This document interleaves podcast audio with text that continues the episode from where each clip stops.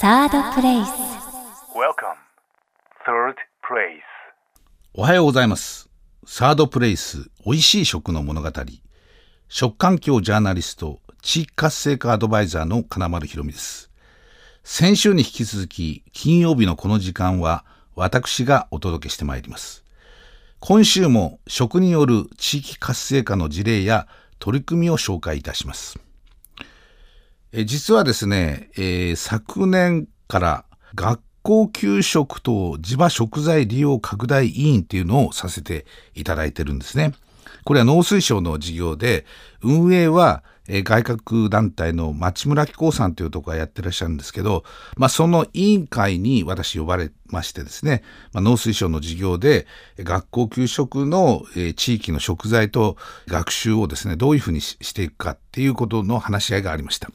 で、その中で私たち委員が手を挙げてですね、えー、こういうことをやりましょうって言ったのがですね、現場に行ってそのノウハウを学んで、現場で知ってそのやり方をお互いにシェアしてですね、豊かに地域に広げていこうっていうことを提案しました。で、それがですね、実現いたしまして、えー、各地のですね、優秀な、優れてる、えー、ところの学校給食を体験するっていうことを、えー、させていただくことができるようになりました。最近では鹿児島県肝付町、それから長野県の朝日村っていうふうに行かせていただいたんですけど、昨年は佐賀県の武雄市とかですね、その後今度は高知県の江南市とか、現地に伺って取り組みを知って学ぶっていうことをやっています。もう大好評です。全国から集まっていただくんですが、先だっては福井県のですね、鯖江市というところに伺いました。この鯖江市、えー、そこの中のですね、川田小学校の栄養教諭宮沢美智子先生がすごく熱心な方で、まあその人を核としながらですね、県が町が、えー、それを市がもう一生懸命応援してですね、子供たちを健康に救っていこうということの取り組みをしてらっしゃるんですね。鯖江市、皆さんご存知でしょうか。えー、福井県のほぼ中央にあるんですね。ろくまんななせんにんの人口なんですが、ここはですね、人口が増えてるそうなんですね。メガネのフレームで有名ですよね。国内シェアは きゅうじゅうろくパーセント、 世界シェアでも約 にじゅっパーセント というところなんですが、もう大変な取り組みですね。で、ここ実は漆器とか、あの繊維とか、まあみっつの産業があるんですが、驚いたのはこの小学校、なんとですね、えー、漆職人さんが、親御さんたちがいるんで、子供たちからその漆塗りを教えたりとかですね、そのプレートを作って飾り物を作ったりとかしてあるんですけど、体育館のですね、縁組が全部漆塗りだったり、校長先生が話す台がまた漆塗りだったり、小学校の時計が全部漆塗りで、全部違うんですね、デザインが。もうびっくりですね。で、なおかつ驚いたのは、ここの学校高級賞の器がですね、全部漆塗りの和食器なんですね。びっくりして、ここまでやってるんですかって。やっぱり食は本物を食べるとこからやりたい、えー、その文化を一緒に教えたいと。実は福井県はですね、食育っていう言葉をはじめに作られた、えー、石塚左源さんとかですね、生まれたところなんで、特に県としても町としても食育を誓えるんだということらしいんですけど、これも半端じゃなくて、えー、ここの小学校ひゃくはちじゅうにん、なながっきゅう、給食数にひゃくいっしょくなんですね。それでもっとこうきちっとやりましょうということでですね、まあ農産物もあるものもないものもあるわけですね。そこでですね、えっと、学校と市が呼びかけてですね、給食を出してる農家さんを探して、そして学校の横にですね、畑まで作ってですね、それでその市があの連携してですね、学校給食こういうのが必要だからこういうの作ってくださいということで、それにまあ定年退職方の方がボランティアに参加されてですね、あの食材から作って提供するっていうことをやっててらっしゃるんですね。そしてですね、この味覚の事業っていうのは、これもびっくりしたんですけれど、味覚の事業っていうのは、まあ、フランスから始まった、えー、食材をただ食べるんではなくてですね、見た目、香り、味わい、そしてその素材がどっから来たかっていうことを、えー、子どもたちが感知して、その背景から分かると同時に、表現が豊かな子どもたちを育てていく、個性豊かな子どもたちを、えー、育てていくっていうのが味覚の授業なんですけど、ここはですね、小学校でプロの和食の職人さんたちを呼んでで出汁から取るっていうことをやって、それをですね学校給食に入れるっていうことをやってらっしゃいまして、これいつからやってるんですかって、ごねんまえからやってるんですよって、はぁみたいなことで、だからですね、カツオだしからですね、すまし汁を作るとかですね、昆布でだし取って、学校給食に生かすとともに、保護者の前で見せて、保護者に教えるということをやってられて、えーって驚いたんですね。うん、ここまでやってるんですか。で、もうもちろん、えー、米作りをですね、えー、庭で、あ、庭で、畑でやって、田んぼでやって、そしてそこから、えー、連携してですね、農家さんがいろいろその取り組みとか、栽培のことを教えるとかですね、それから豆腐作りをやるとか、それからその味噌作りもでや、やって、それをまた活かすとかですね、その地場産のものを取って、で、その農家と連携してやるっていうことだけではなくてですね、そこに地域にいる人たち、その和食の職人さんたちが、えー、料理を教えに来るとか、漁師さんたちがですね、さばき方を教えてくれるとかですね、それからその農家さんがその米作りから大豆作りが教えるとかですね、そういうとこの学校給食法っていうのはですね、生産から流通、地域の文化を伝えるっていうふうなことはちゃんと書いてあるんですよ、学校給食法には。しかし、なかなかこう、えー、そうは言ってもですね、その出し取りからですね、畑作りから農産物作りから加工から始まって、味覚から分かって、しかも和食器まで作ってしまうっていう。で、それも、えー、そのただその作るだけではなくてですね、そのイベントの時はですね、畳敷きでちゃんと和食器を並べて、命名膳で食べて、お母さんたちが料理を地元のものじゃこういうふうに昔は食べてたんだよっていうところまで教えるということで、この福井県の鯖江市のですね、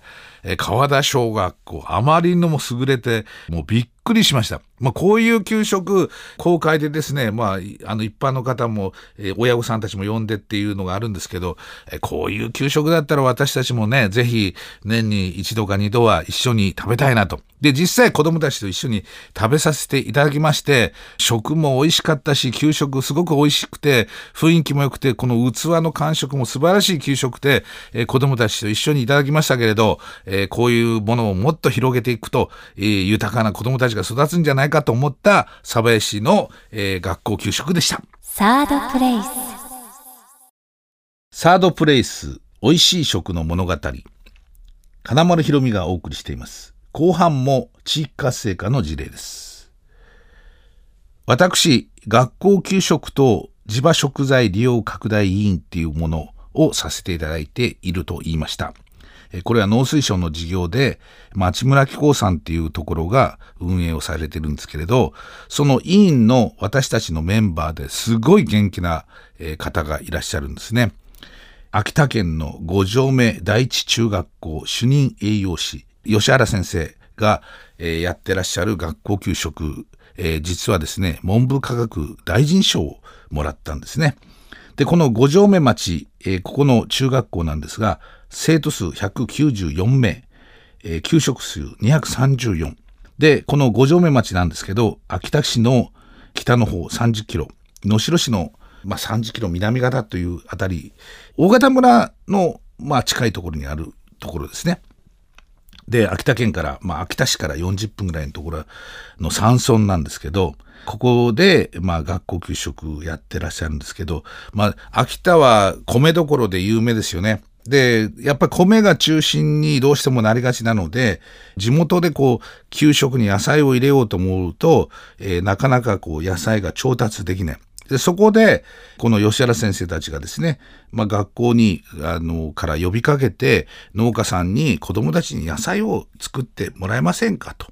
それで、えー、米はもちろんのこと、えー、野菜も作ってもらえませんでしょうか。ということでですね、連携をして畑から作ってもらうっていうことをやったところ、重量ベースで、まあ、ごじゅっパーセント を超えるものが地元のもので作られるようになったんですね。